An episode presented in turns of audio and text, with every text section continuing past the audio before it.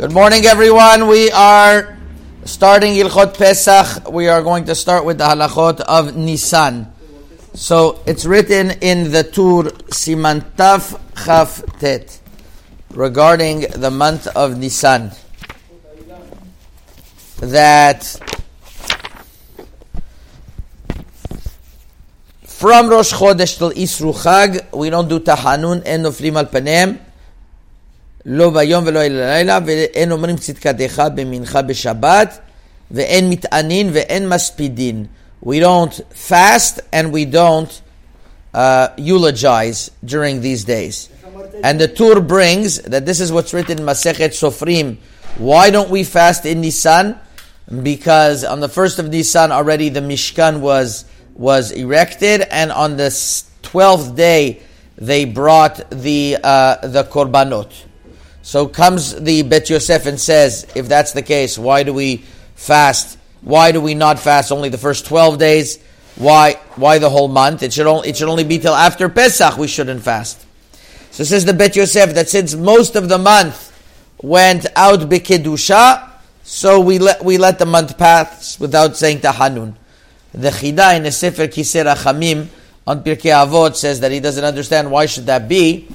Uh, why should that be? He found the Sefer Maaseh Rokeach that says that based on what's written Masechet Sofrim, that since the Nisi'im brought the Korbanot on that day, and they eventually on on on on on, uh, on uh, in, in the eventually at the end of time they will also build the Mishkan in Nisan, and they're eventually going to have to inaugurate the the Bet Hamikdash, and they can't inaugurate it during the time of Pesach because en me'arvin simcha b'simcha, we don't mix one simcha with the next, so they'll have to inaugurate it afterwards. So the whole month will be taken with uh, with inaugurations and parties, and therefore the whole month of Nisan we don't say tahanun. Either way, this is a time where uh, of joy. It's a time of Yom Tov. So many people ask, are they allowed to visit the cemetery, the Bet Akvarot, during the time of Nisan, and the same thing during the time of Hanukkah, during the time of Purim? On Chol Moed, are they are is one allowed to visit the Bet Akvarot, especially if a person has uh, Yom Nahala that he wants to visit the the the, the Bet Akvarot, the cemetery is he allowed? So in truth, in truth, there is no source to say that it is forbidden. On the contrary, the Shulchan Aruch in the laws of Chol Moed, Siman um, Tafkuf Mem Zayin, Sif Yud Gimel talks about not tearing grass during uh, during uh, the visit to the Bet HaKvarot on Chol HaMoed. So it seems to be that on Chol HaMoed one is allowed to go to the Bet HaKvarot, there's no problem. And indeed, indeed, the the Sefer Chuvot Ve'anagot of Moshe Sternbuch Chelik Bet Siman Samech says there is no halacha min adin, and some people have a minhag because they they feel it brings a certain amount of sadness not to go to the Bet HaKvarot. So Rabbi Shalom Misas in Shelot Tshuvot, Shemesh Umagen Chelek Daled, Orachaim Siman Samech Vav, was asked by Rabbi Shimon Biton from, from the, the, the Rav of Bet Shemesh, what is our minhag in this? And Rabbi Shimon Biton told him categorically that our minhag was never to refrain from going to any of uh, to, to, any to any visit of the Bet Akvarot, whether it was a yortzeit, whether it was a ilula, whether it wasn't.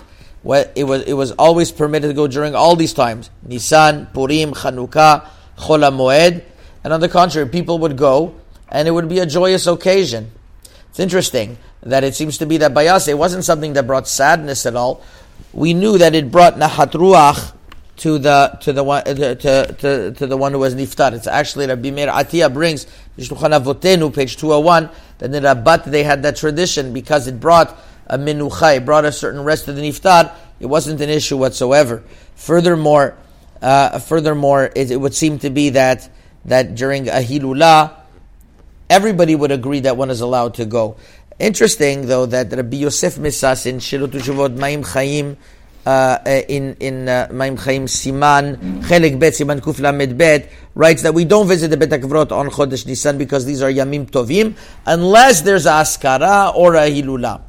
But once again, it would seem to be that this seemed to be a refraining from people because they thought it's something that is forbidden, and it seems to be that the custom, the status quo custom, is that it's allowed. Rabbi Atiyah points out that in Wazan people knew to stay away, and he and he and he and he attributes it to the fact that there was originally a long time ago uh, Rabbanan that came from Eretz Israel, and they they encouraged the people not to go. But our standard minhag was never to refrain from going to Batik Kvarot during these times. Chazaku Baruch.